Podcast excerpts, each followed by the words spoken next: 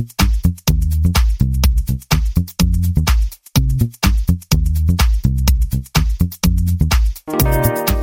everyone, welcome to the 212th episode of the Internet of Things podcast. This is your host, Stacey Higginbotham, and your co-host, Kevin Tofel. And we have an astonishing show for you today. I really just like adjectives. This week, we're going to be talking about a new program that you can load on your MacBook that will actually help you understand what IoT devices are running on your network and how well behaved they are. We're also going to be talking about the scary, scary stories in the New York Times about facial recognition and overall privacy. There's some laws related to that. Plus, Intel's big news about getting out of modems doesn't apply to us on the smartphone side, but it does apply maybe on the IoT side. We'll talk about that. We've got a lot of self driving car news. You'll love news from Apple, the US Army, and Waymo. We've got news about Madam A and how to become a skill developer, a new sport created by AI, and a program that allows things to work with Ring. Plus, we'll also talk about the Norsk Hydro ransomware and what that means for industrial IoT security. And our guest this week is Nadir Izrael, who is the CTO of Armis, which is an IoT security firm. So we're going to talk about a lot of industrial IoT and enterprise IoT security this week's episode. We're also going to hear from our sponsor, Software AG, talking about common pitfalls for the IoT. And now let's kick it off with a message from another one of our sponsors. This week's sponsor is IoT World. You, yes, all of you, are invited to IoT World. This is the intersection of industries and IoT innovation. It's held May 13th through 16th at the Santa Clara Convention Center in Silicon Valley. It's going to bring together 12,500 IoT strategists, technologists, developers, and implementers to put IoT into action within key industry verticals. We at the IoT Podcast have an exclusive listener discount of 25% off your pass with the code STACY25. That's S T A C E Y 25.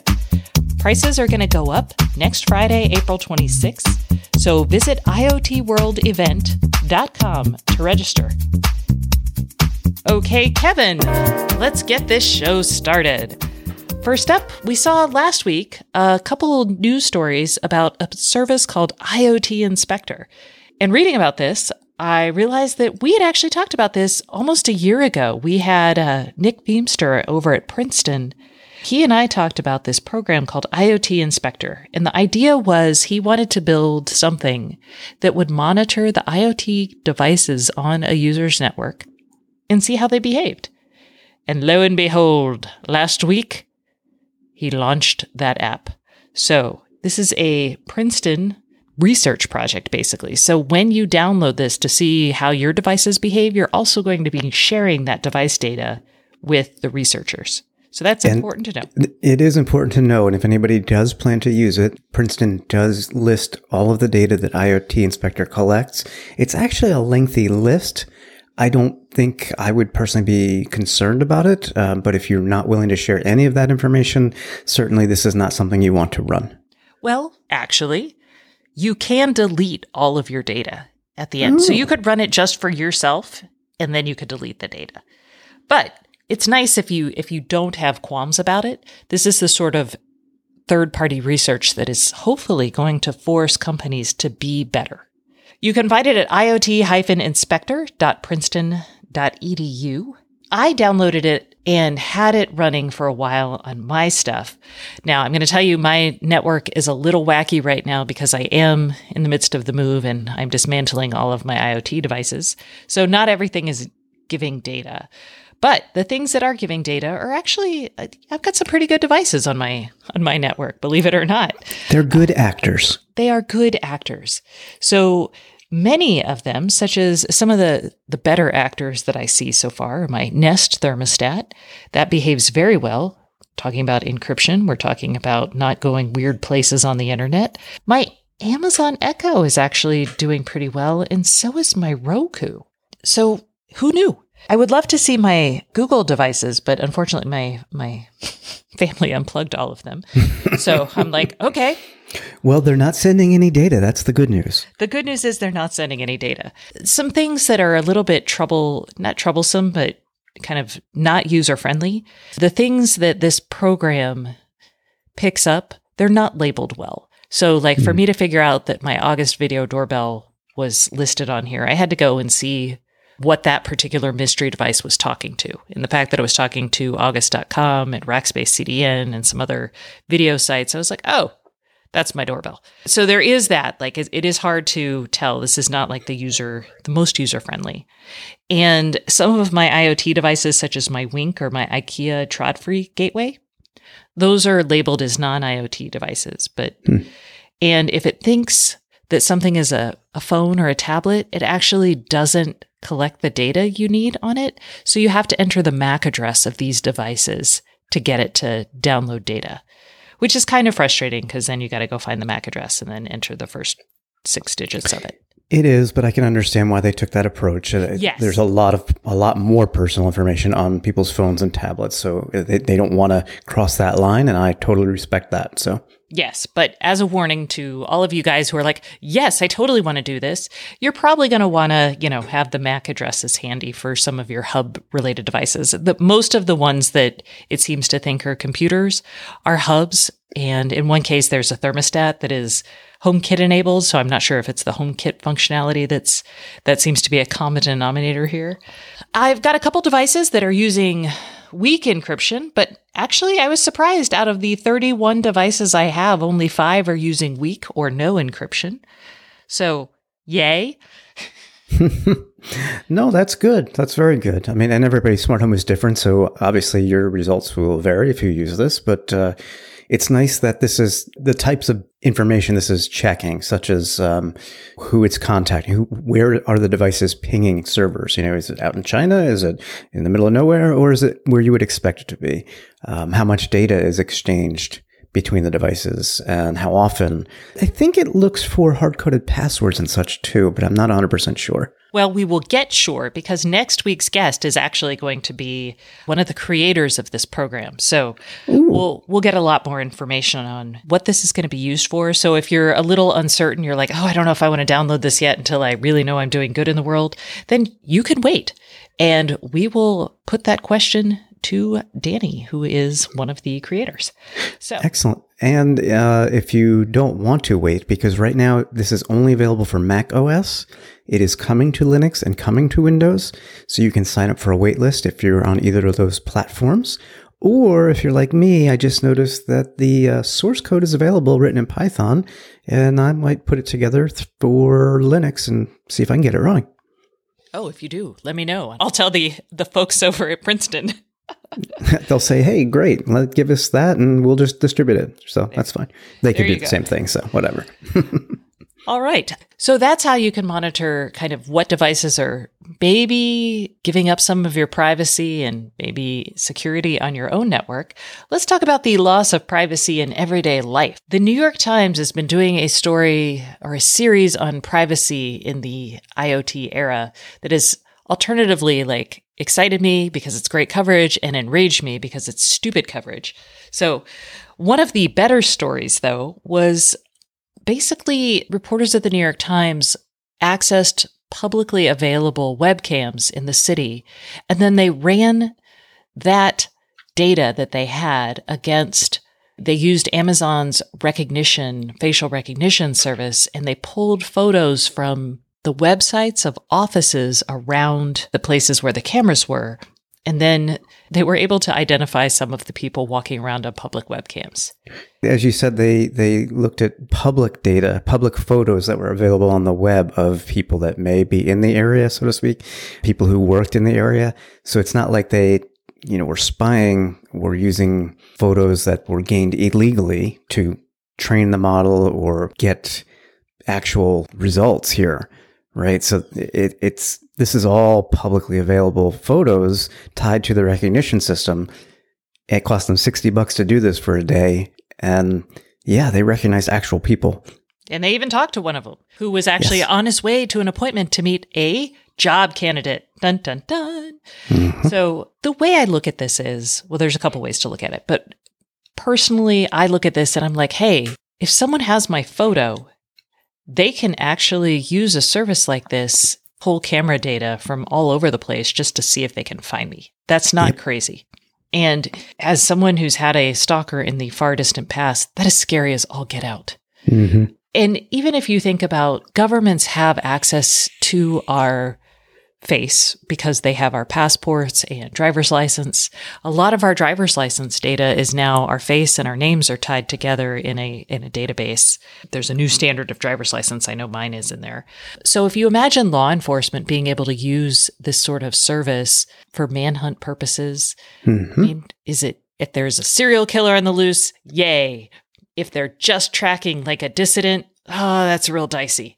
It yeah. really makes the surveillance state cheap and accessible to more and more people. And it also makes it cheap and accessible to just anyone who wants to find out where you are. Like maybe your boss is like, hey, yeah. were they really sick? So that's kind of where I was going. This is not something that is difficult to do. It is easily accessible, both the public photos, like if I do an image search for me, there'll be 100 photos there, I'm sure and then using Amazon service or any any similar service. I don't want to pin this on Amazon, of course, as well as publicly available cameras. And in, in New York City, and it, listen, I know, like I've been over to London. There's cameras everywhere, so I know there are regions of the world where this is already commonplace.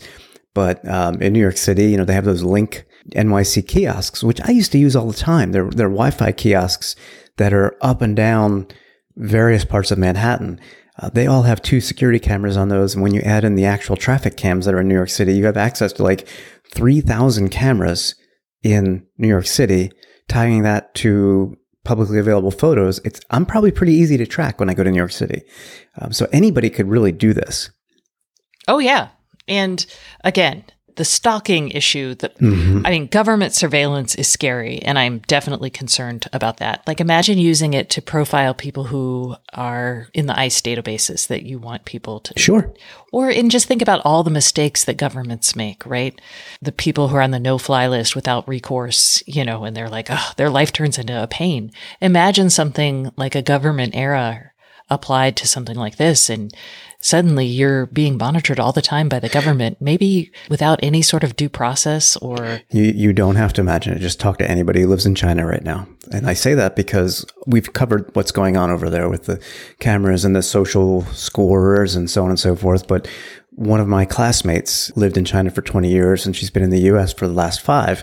And we had a lengthy discussion over all of that, what's going on over there. And the stories that she told me were scary. She's very careful how she speaks to her parents over video chat from the US to China. I mean, it's really scary. So you don't have to imagine it. Just look what's going on there. Yeah. That is my very inarticulate cry of rage there. And I do think we need some pushback on the legislation front. I, I hate when people are like, it's too late. I'm like, no, it's not too late. It is getting late. Don't get me wrong. The horse has run out of the barn, but we can still fix some of this. But that won't happen anytime soon in Illinois. No, it's rather um, convenient that they were just looking at the Keep Internet Devices Safe Act, the Illinois State Senate. They passed this act on April 10th. And basically, it's a bill that would ban internet device manufacturers from collecting audio from internet connected devices but without disclosing it to consumers. The bill seemed to have a lot of teeth. I mean, there was a $50,000 fine and so on and so forth, but the actual bill that got passed has a lot less teeth. And that's mainly because of two companies that we're familiar with, Amazon and Google, who were kind of against it because why? Well, they've got internet connected devices with microphones all over the place and people are buying them left and right. So rules said, you know, you had to disclose if there was a microphone. Yay.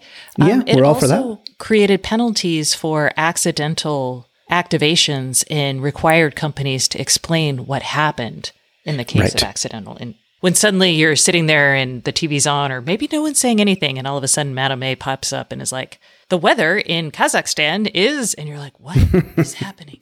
Is cold.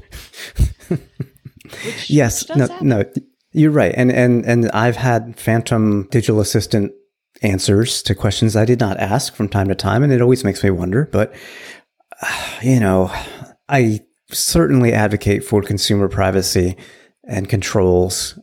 I also understand that the technology is not perfect and some things are just, gosh darn it, honest glitches. But there are times when these things are getting hacked and people are listening to us when they shouldn't be. Well, and I don't know if companies are necessarily putting in place the right practices to protect our privacy. We just found out that there's a team of folks at Amazon that listen in on some utterances. It's a small percentage, but mm-hmm. Google on the flip side takes the voice utterances and tries to warp the the audio so you can't tell who it is. Amazon just puts those out there you need some sort of human accountability if you want this to get better, right? Humans have to mm-hmm. check and make sure the AI is learning properly and help annotate things. But, you know, are there ways you can do it with with more respect for the people whose voice data you're using? Probably. Yeah. And and I wonder, I'm sure this wasn't the primary impetus of this, but we spoke a few weeks ago about Google moving natural language processing to the edge on devices as opposed to being connected and sending it to the cloud all the time. That's kind of like a benefit in my book that they're gaining a little bit of saying, hey, you know, not everything is going to the cloud anymore. Your data is local and more protected as a result. It gives them a chance to say that. Although again, I don't think that was the reason. I think the reason was to enable more functionality when you don't have internet access and get more people using the services and feel comfortable with them. So, all right. That's all about connected things. Let's talk about Intel, which is disconnecting from its modem business. Wah, wah. It's actually it's exiting its 5G smartphone modem business and then it will evaluate its modem business for PCs, IoT devices and other data-centric devices. Also, in line with this, these two stories are definitely related. Qualcomm and Apple settled their big licensing lawsuit. These are related because Qualcomm is basically should I say the best, the only? The de facto standard when it comes to mobile modems. Right. There you go. That was good. The de facto standard. And Intel got into this business and we heard a lot years ago when Intel got into this business and started actually producing these modems. We heard that they weren't very good. And my hunch is Apple ended up settling with Qualcomm because they realized that they're going to, Intel's not producing a viable part, basically. So they're just going to have to suck it up and continue working with Qualcomm. I think that's part of it. Intel modems actually have improved, and certainly not to the standard of a Qualcomm modem, but the most recent iPhones, some models do use the Intel modem. So Apple at least had enough faith in the product to, you know, actually use them. But there was also talk recently about Intel being further behind on developing its 5G modem than Qualcomm. And that put Apple at a, I guess, a crossroads. Like, what are we going to do here if we rely on them as a supplier? So I think they wanted to just go with Qualcomm as a result, and it was just easier to settle. And I don't know the settlement terms, but I believe they've dropped all lawsuits, there must be some money changing hands or some deal that says we will use you as our primary modem supplier going forward for at least X number of years. So yeah, and um, it was a pretty big price differential. It was like a twenty something mm-hmm. dollar licensing fee versus a seven dollar licensing fee. So my hunch is they they met in the middle somewhere. yeah. Probably. But but again, you know, from a from a mobile standpoint, we don't care as much for this show, but Intel seems out of that business. What does it mean for Intel connectivity in smaller devices, IoT devices. They're going to look into it. My gut says they're just going to exit this market entirely. And why does your gut say that? Because Intel is finally, after years and years of dominating so many key markets, they've had a lot of frustration against the smaller upstarts. And I wouldn't call ARM small, obviously, but Qualcomm being an ARM licensee, I think they finally realized we have to pick and choose our battles a little bit more carefully. Got it. And yeah, this is not fun battle. And Intel's gotten out of some of the IoT, the smaller IoT chips in business. Mm-hmm. So it does make sense. Kind of sad. I don't know. I, I was never really sold on this. I mean, Intel had its XScale business way back in the day that was ARM based, and they got rid of that. And they really doubled down on their current architecture. I see a lot more promise with Intel in their, you know, FPGA business. The one thing I will say, they do seem to be with Movidius doing a lot with kind of inference at the edge. Mm, and computer vision and at the edge. So that's not the radio side, that's the processor side. So we'll probably still see them. They're really working hard there. And that makes sense. They should really focus there. Hey, speaking of computer vision, Apple, Apple, Apple, Apple. I still don't think Apple's going to build a car, but it's clear to me that at the very least, Apple wants to be the platform that an autonomous vehicle runs on at some point in the future. They have been investing in LiDAR technology with their own internal groups, but according to Reuters, they have held talks with four companies, or at least four companies, as possible suppliers for next gen LiDAR sensors. So, yeah, I'm not sure what their overall strategy is. I still think it's to be the platform and not the vehicle it's per se, not not a Tesla. They're taking their time getting there for sure, but that's typical Apple. We'll wait until everybody else enters the market and then we'll come in with a better product and hopefully everybody will buy it. yay. Everybody being You the car manufacturers. correct, correct. In this case, correct.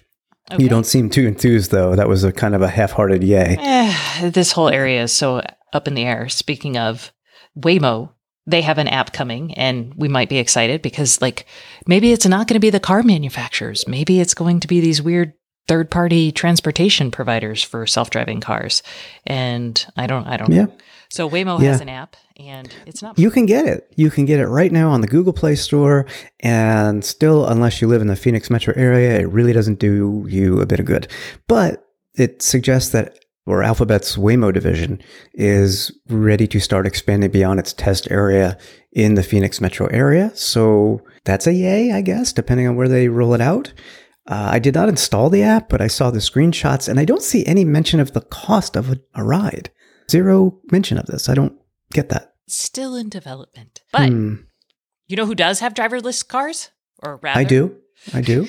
And this makes a lot of sense for me. The US Army, they actually have, I wouldn't call them self driving cars. They're more like self driving trucks that would deliver supplies, fuel, food, and other supplies in combat zones.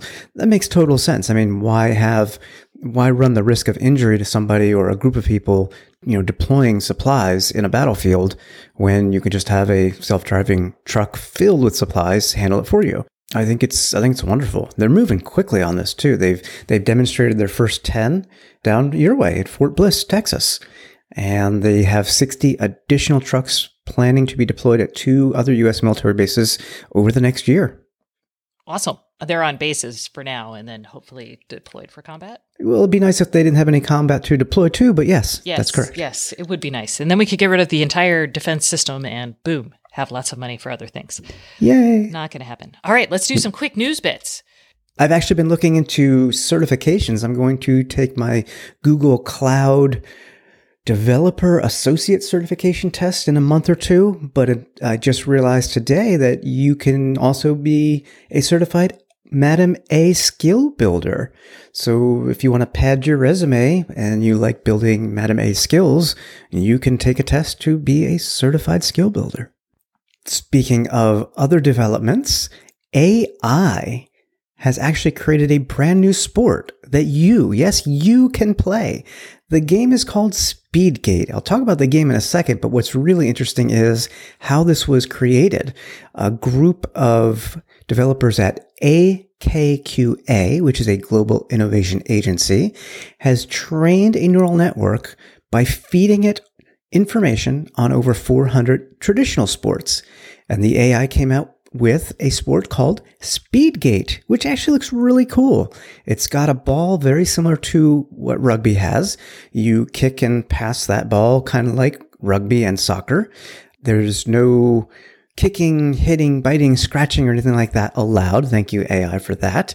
And basically, there are three sets of gates on the field that the AI developed. You kick or pass the ball through the center gate, which lets you then score. You then have possession to score in the end gate, uh, which you can do by throwing or kicking the rugby like ball.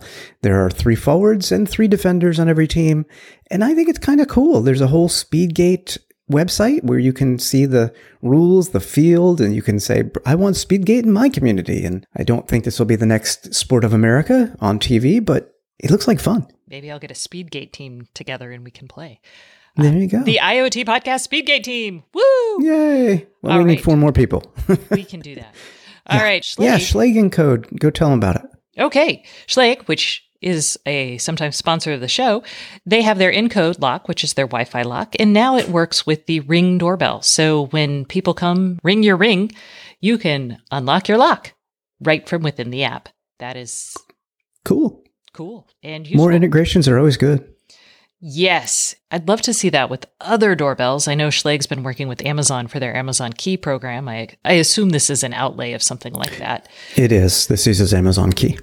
As someone who does not have a Ring doorbell, right now I have an August doorbell, and if I had a Nest doorbell, which is the next doorbell I will have, then I would love for that to work together, and maybe one day it will. We got a question actually this week, which was not from the listener hotline. This was a emailed question about running OpenHab or Home Assistant.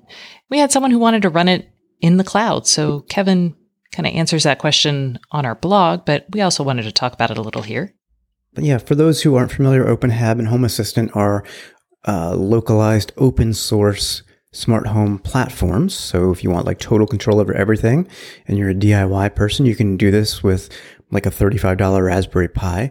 But this was an interesting question because uh, the person who wrote in said, Is there an easy way to set up a site to site VPN to Azure or AWS or I'd presume Google Cloud Platform, even though they didn't mention that one, and host my containers in the cloud? That way I could host them and compare them easily until I get a final solution to run locally. I love that idea because, yeah, I mean, you got to set up all these systems and spend time configuring them. And by the time you set it all up, you're kind of like, eh, it's good enough. I'm not even going to try the other system because I don't have 10 more hours to figure this all out. But it's actually quite easy to do this with OpenHab. It is not so easy. In fact, I can't find a way to do it with Home Assistant. And the main reason is Home Assistant, they don't believe in the cloud as a smart home platform, I guess. They have a nice blog post that I've linked to in my post, basically saying you know, the cloud's magical, it's great, but if it breaks down, your house should be able to continue functioning. So it's really an extension of your smart home, not running your smart home, is what they say. So I get why I could not find Home Assistant in the cloud. OpenHab, though, you could do it, and you can do it with containers. If you want to set up a Docker container, there's easy to follow instructions. If you want to set it up yourself by a bunch of command lines, I found tutorials and most of them are on AWS, but the same principles apply to, say, a Google Cloud platform, a Microsoft Azure. You pretty much have to set up a computing instance, very low power. You don't need anything massive, which, you know, costs increase as you add more resources to the cloud. Set everything up and yeah, you could do it. I'd say just bite the bullet and spend 35 bucks on a Raspberry Pi. And even if you don't use it for this long term, there's so many things you can do with a Pi. So that's just me. I would do that as opposed to running it in the cloud and incurring some costs, although you can get a free tier, free trial of these cloud products. So I say go with the Pi. But yes, you can do it with OpenHab. Pi versus cloud. Go Pi. Yep. Go Pi. Team Pi. Okay. And I promised you guys a discussion of IoT industrial security because last month, around the middle of March, we all heard about an aluminum company called Norsk Hydro. And what happened is they had ransomware that infected their systems and shut them down, costing them up to $41 million. This is pretty big. And a company called CyberX, which does industrial IoT security, they published a blog post about the ransomware, which is called LockerGoga, basically talking about what it is and or what they think it is, because we don't have a full postmortem on this yet. So what they did is they now can identify LockerGoga, and they talked about how the attack probably happened. So what they think happened was the attackers gained access to the system through an exposed remote connection, so like an RDP port. They also likely used stolen credentials or they did a brute force password attack. The stolen credentials, if they stole them in a lot of the industrial kind of hacking attacks, what CyberX's David Atch told me this week was that a lot of times they're getting those passwords from contractors, so third party contractors the IT world is pretty familiar with this after the Sony hack, which happened because the attackers got access through third party contractors to Sony's computer system. So I think a lot of corporate IT departments are familiar with this, but maybe not a lot of the industrial companies. And there's a lot of sharing happening. Not only are there third party contractors that you might share files and data with and let them on your corporate network, a lot of times those people can actually come on your OT, your operational tech network that isn't even connected to the internet. So those guys might come in and plug their laptops directly into like some equipment so they can diagnose something wrong. And in that case, that's when the malware will get on your OT network. So this is a big problem. It shuts down manufacturing. It can cause like safety issues. It can cause a lot of problems. And it is becoming more common because manufacturers, because it is so expensive to shut down a manufacturing plant, they will pay ransomware. And that makes them a delicious target. In addition, CyberX found that the ransomware here actually increased in sophistication over a few months. So earlier versions of this software were not as good. And they saw that there was plenty of code that had been adapted basically to make it a little bit more, a little bit better. We're not going to get too into the weeds here. So Basically, this points to the sophistication, the growing sophistication of attackers trying to attack industrial places. It, it also highlights what I would say is a key best practice. If you're going to bring contractors in, which many, many companies do for very good reason, they should be given a corporate owned device that has been you know, found to be clean and clear, sanitized, as opposed to sanitized, right? Rather than using maybe their own devices and such, which are, you know, you you you've brought in a potential bad actor by allowing non-managed devices onto your network for good reason. You brought them in, but still that doesn't justify it. So they may need particular software for diagnostics and such, but that should be worked out in advance and that should be added to the managed devices and made sure that they are clean. And then that's it. They shouldn't be using their own devices to connect to the network or to devices. Yeah, and I will say in the industrial world, companies like Honeywell and Emerson have done a lot of work with like USB drives. So they will inspect mm. USB yep. drives. Like there are devices on the factory floor where you'll plug in your USB drive first into sure. that device. And sure. if it detects anything, it shuts it down and you can't use it.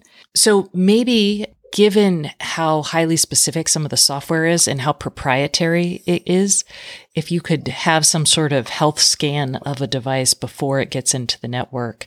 And mm-hmm. then the other solution, which obviously CyberX is promoting because they are a network monitoring solution, is to have some sort of awareness of what's traversing your network.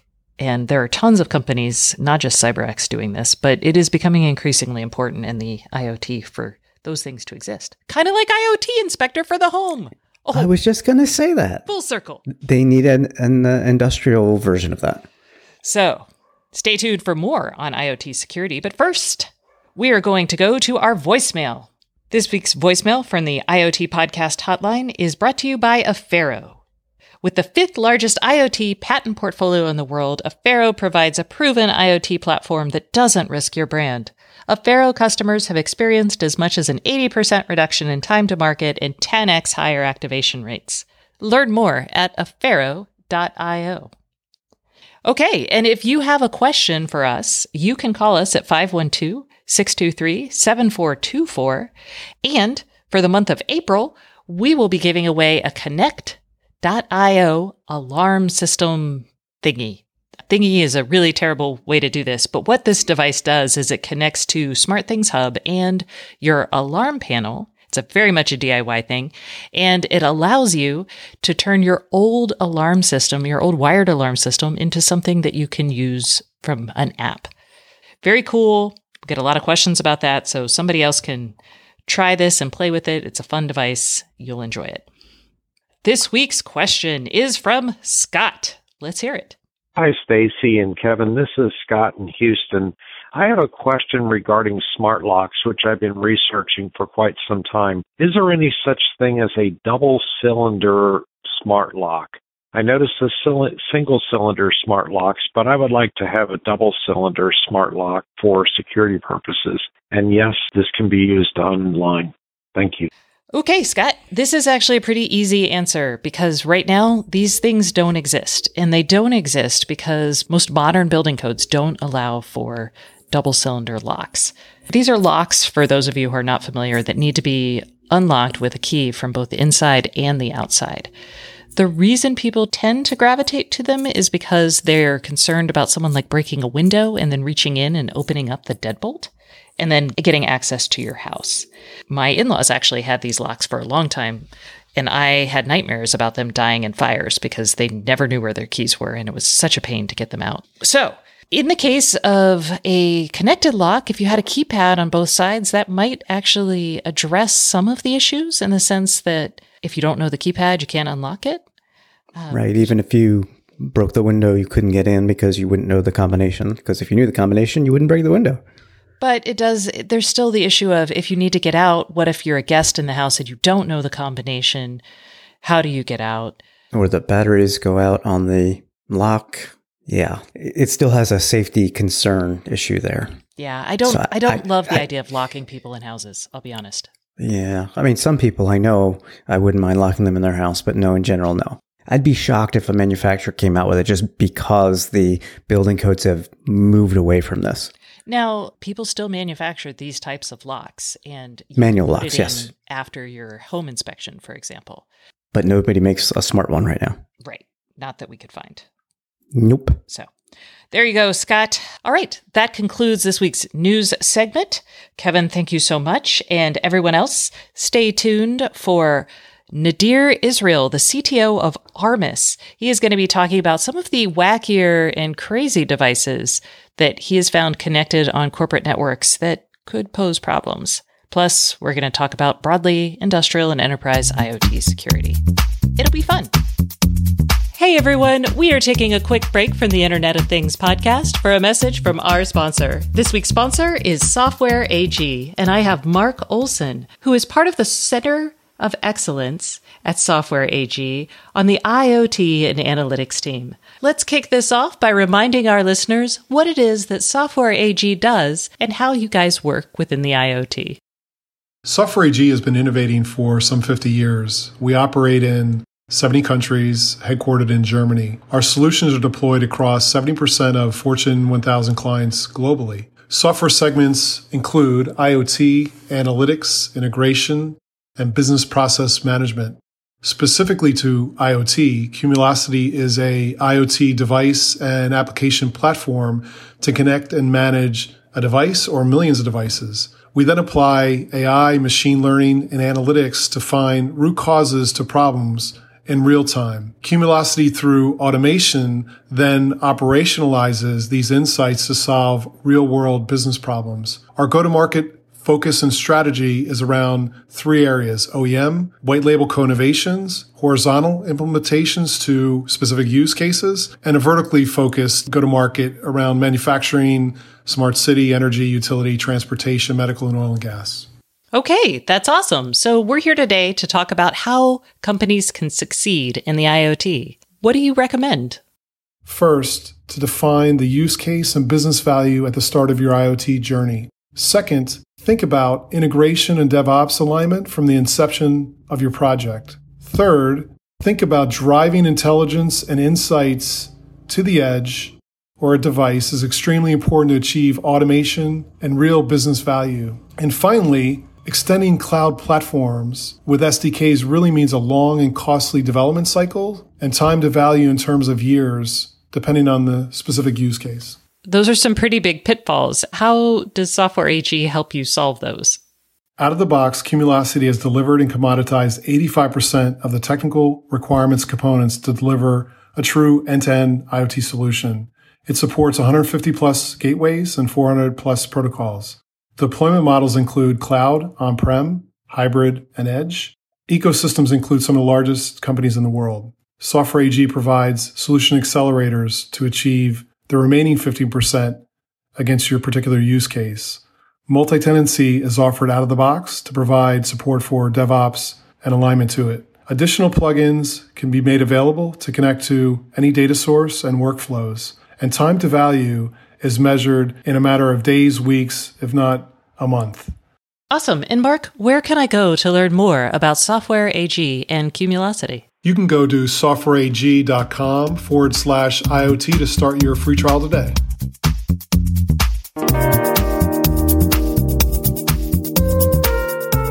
Hey everyone, welcome back to the Internet of Things podcast. This is your host, Stacey Higginbotham, and today's guest is Nadir Izrael, who is the CTO and co-founder of security firm Armis. Hi Nadir, how are you doing?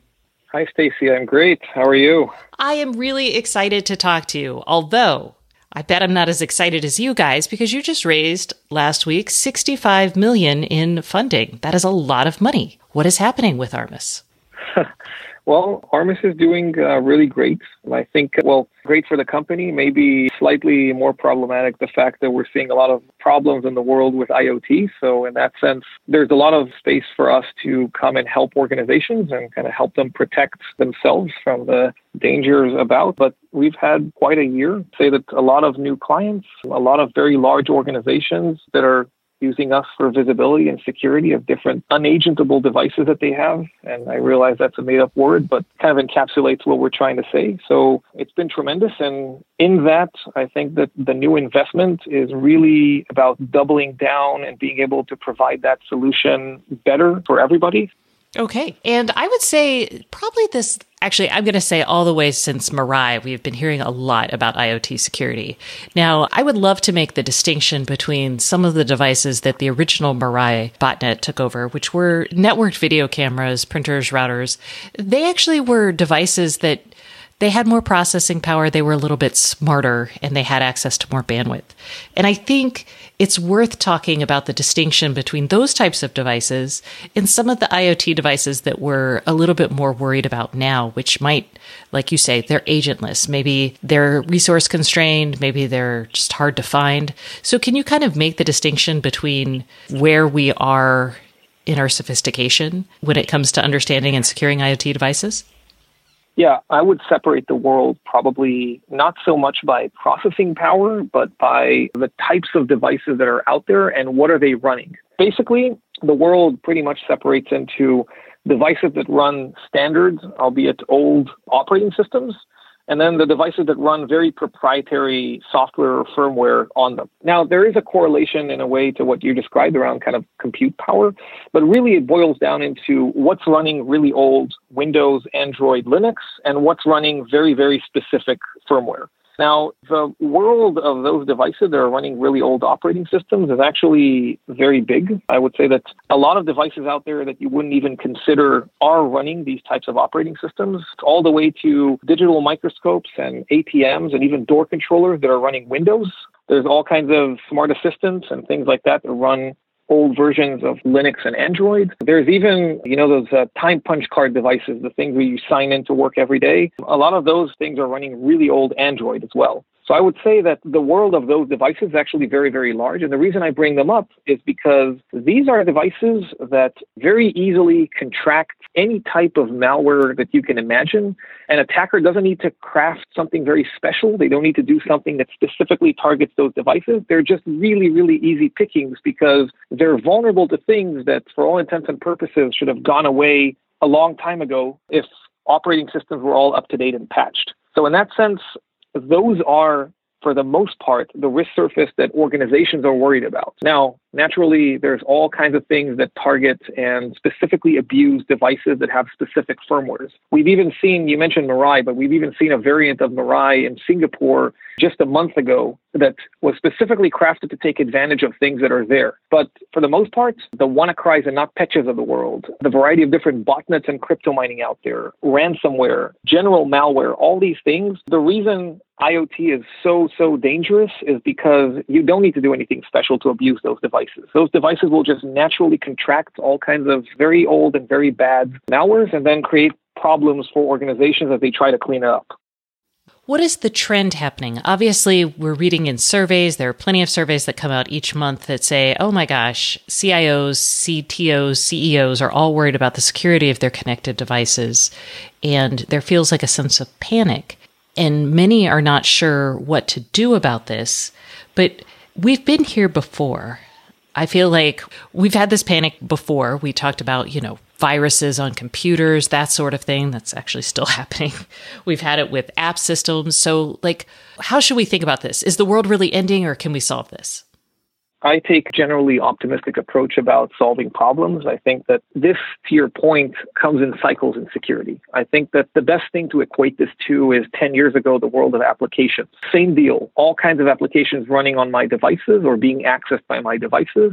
I, as a CISO or a CIO, have no idea what they are. I'm completely blind into what people use, what data gets transferred into them. And specifically, the risks around that or the ability to just run anything was a problem. Income, all kinds of solutions, including next gen firewalls or things like that, which basically give you a good idea as to what's running and also provide the intelligence around understanding what should run and what shouldn't and take action against it. I think that IoT, in essence, is physical applications right? It's basically it's purpose-built devices that function as applications, except they have a physical reality to them. And I would say that the same problems that existed 10 years ago for applications exist today for devices. Most organizations don't know what devices they have. Even if they do know all kinds of devices, they have no idea what they should be worried about with them. For instance, they don't necessarily know that a particular brand of Chinese IP camera has a known Chinese government backdoor built into it. And this is something that comes up on a, I would say, somewhat scary time schedule. The, these types of things come up a lot in various forms and various uh, ways. But the point is that that visibility gap is the first driver in security for almost everything. It's what do I have and what do I need to know about it? Then the second piece to that puzzle is what do I do about it? Basically, what can I do to secure these devices? And thankfully, a lot of these devices are extremely reliant on their connectivity. Uh, which is also what creates the risk surface in the first place. So I would say that being able to intelligently limit their connectivity, intelligently police what these devices can do, is a very, very effective method at securing them. And that's really the bread and butter of what Armis does. Uh, imagine uh, an organization that has no idea what devices they have at all, and then you come in and show them. Basically, show them a complete inventory of all the devices that they have. And on top of that, layer in the intelligence of what they should know about all these devices. And once they know about all these devices, once they know about the risk, provide easy steps into securing them. This is really, in a nutshell, what organizations seem to be concerned about and also what they're trying to solve when it comes to their IoT. So, how worried should an organization be? I feel like right now when you buy some of these connected devices, like maybe your your elevator company is like, "Hey, let's do elevators as a service." And you're like, "Yeah, that sounds great." Or maybe someone comes in with a connected lighting package. Are companies aware that they're broadening their attack area by a significant amount? That is a terrific question because I can tell you that in many cases, surprisingly enough, no, they don't. The reason is that traditionally, things like office spaces, building automation systems, things like that, they don't really go through any type of IT procurement process. Think about TVs in the hallway, for instance, of a building for a company. Normally, the people who install that are third party contractors. The facilities group are the one to contract them in the first place. It's not really a process that goes through the general IT procurement process. Now, not just that, you mentioned two different things that happen a lot, and I'll focus on the elevator one because it's an interesting one. Connected elevators are a thing. The reason is that it's just a cost reduction thing. Basically, the company that sells the elevators wants to be able to support them remotely so they don't have to send a technician every time there's a problem. They want to be able to monitor and prevent problems, prevent issues. It's all a very good thing up until the point you realize that that elevator needs to be connected somehow to the internet. And usually that somehow is through uh, the company's infrastructure, basically the network of the company. Now, that presents an interesting dilemma because, on the one hand, IT security at that point, if they suddenly realize that that's happening, can come and say, There's no way I'm connecting an elevator in my building to my network to the internet. But on the other hand, at that point, the company would come and say, But they give us a 20% discount for doing this, so of course we're doing it. I think that IT security are increasingly facing these types of issues where the mission of the business or something around the way the business works is demanding that more and more of these things be put in. Digital transformation is creating smart conference rooms. It's creating supply chains that have interconnected devices between them. They're creating building automation systems like connected elevators that serve us all, but really, at the end of the day, all of these are creating an amounting risk surface where the security is put in a position where they don't want, want to be the ones who say no. They want to be the ones who say how to do it correctly but they're at a loss into how to integrate all these things without a proper solution. That makes a ton of sense. So then the solution for them is what? Please do not say buy your software. putting aside for a second Armis as a solution, it really comes down into the same principles that have always guided security when approaching these types of problems. It's around visibility, it's around monitoring, and then it's about proactive security. Visibility means they have to be aware of all these things. They have to be aware of what's connected to the network. There are multiple ways to go about this, uh, and a lot of companies are trying out different strategies. But the point is that the first step is for security to realize that there is nothing that's really outside of their scope and responsibility. You know, five years ago, CISOs weren't expected to protect IP cameras. And then botnets happened, and then a lot of other things happened, and suddenly IP cameras are all fair game. IP cameras have to be under uh, the purview of security. And it's the same with everything else. And it starts with visibility. Being able to account for every device that you have also means being able to account for the risk surface that they create.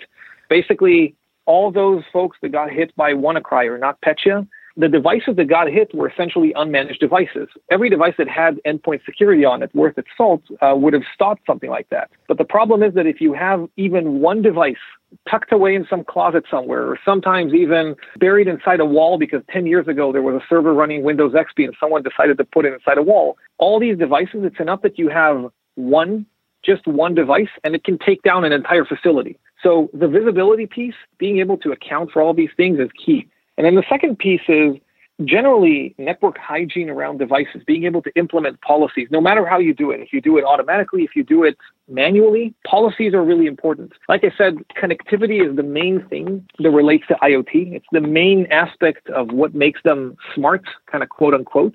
And so limiting connectivity intelligently is really, really the most important part in policing them. And also, of course, with reducing risk surface. So back to your question, I would say that getting a good handle and a good comprehensive handle at that, at all the assets within the organization, is the first step. It's so, I would say, primary in that sense. It's such a basic step that all the rest after that it will flow kind of directly from what you find out.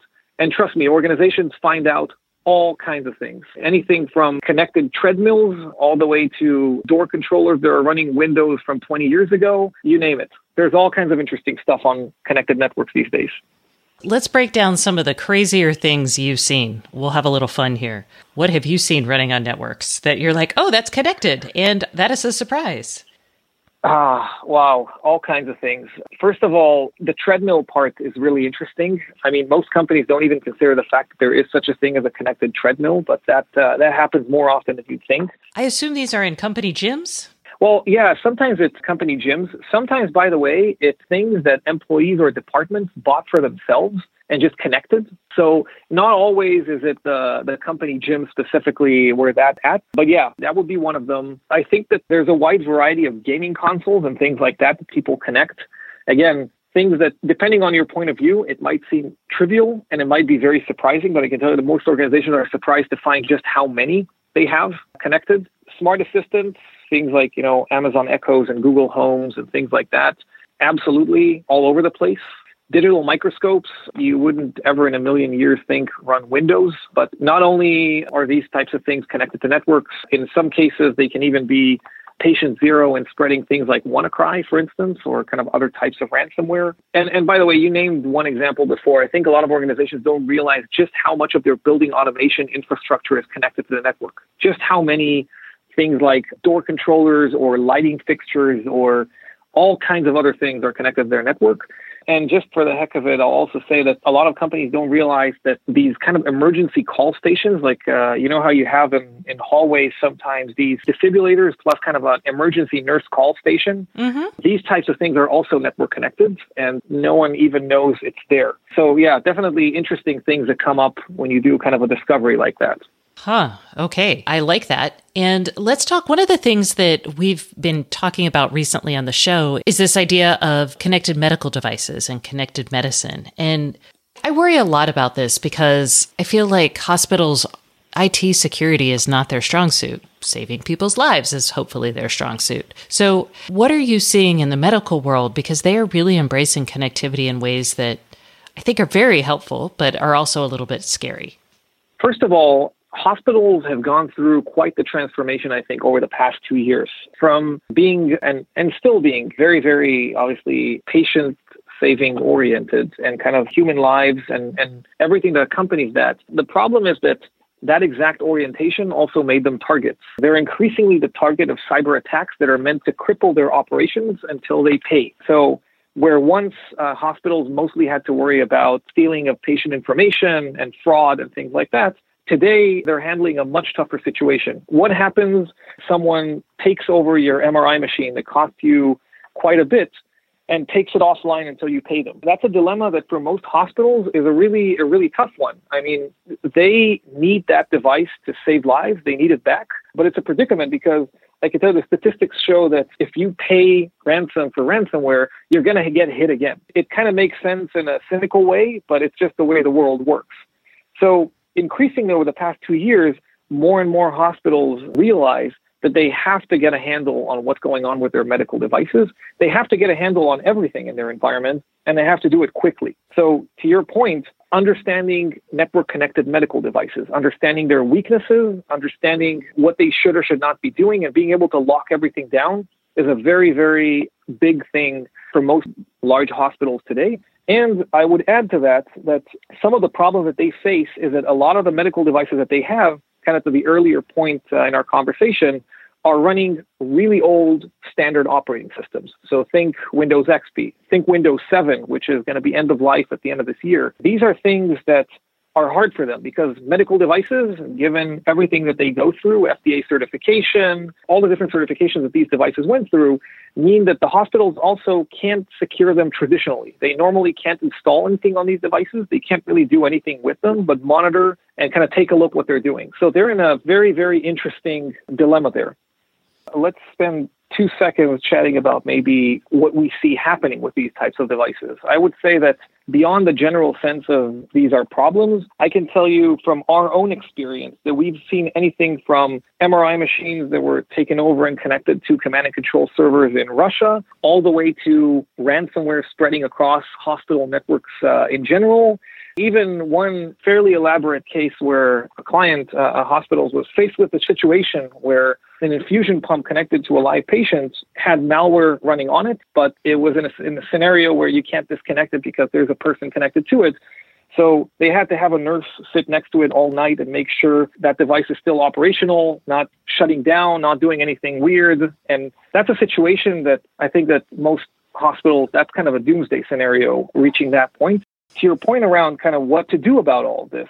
So the answer is that you have to take the very design of these devices into account when you're approaching the problem from a solution standpoint. All these devices, at the end of the day, the risk surface that they pose is a network based risk surface. So at the end of the day, their connectivity is exactly what's putting them in harm's way in the first place.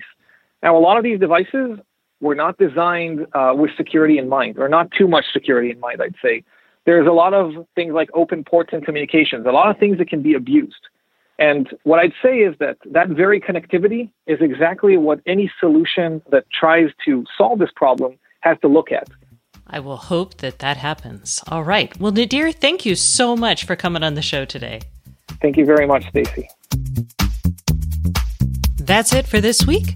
Thanks so much for listening. And remember, if you'd like more IoT news, sign up for my newsletter at staceyoniot.com. We'll see you next week. Thank you.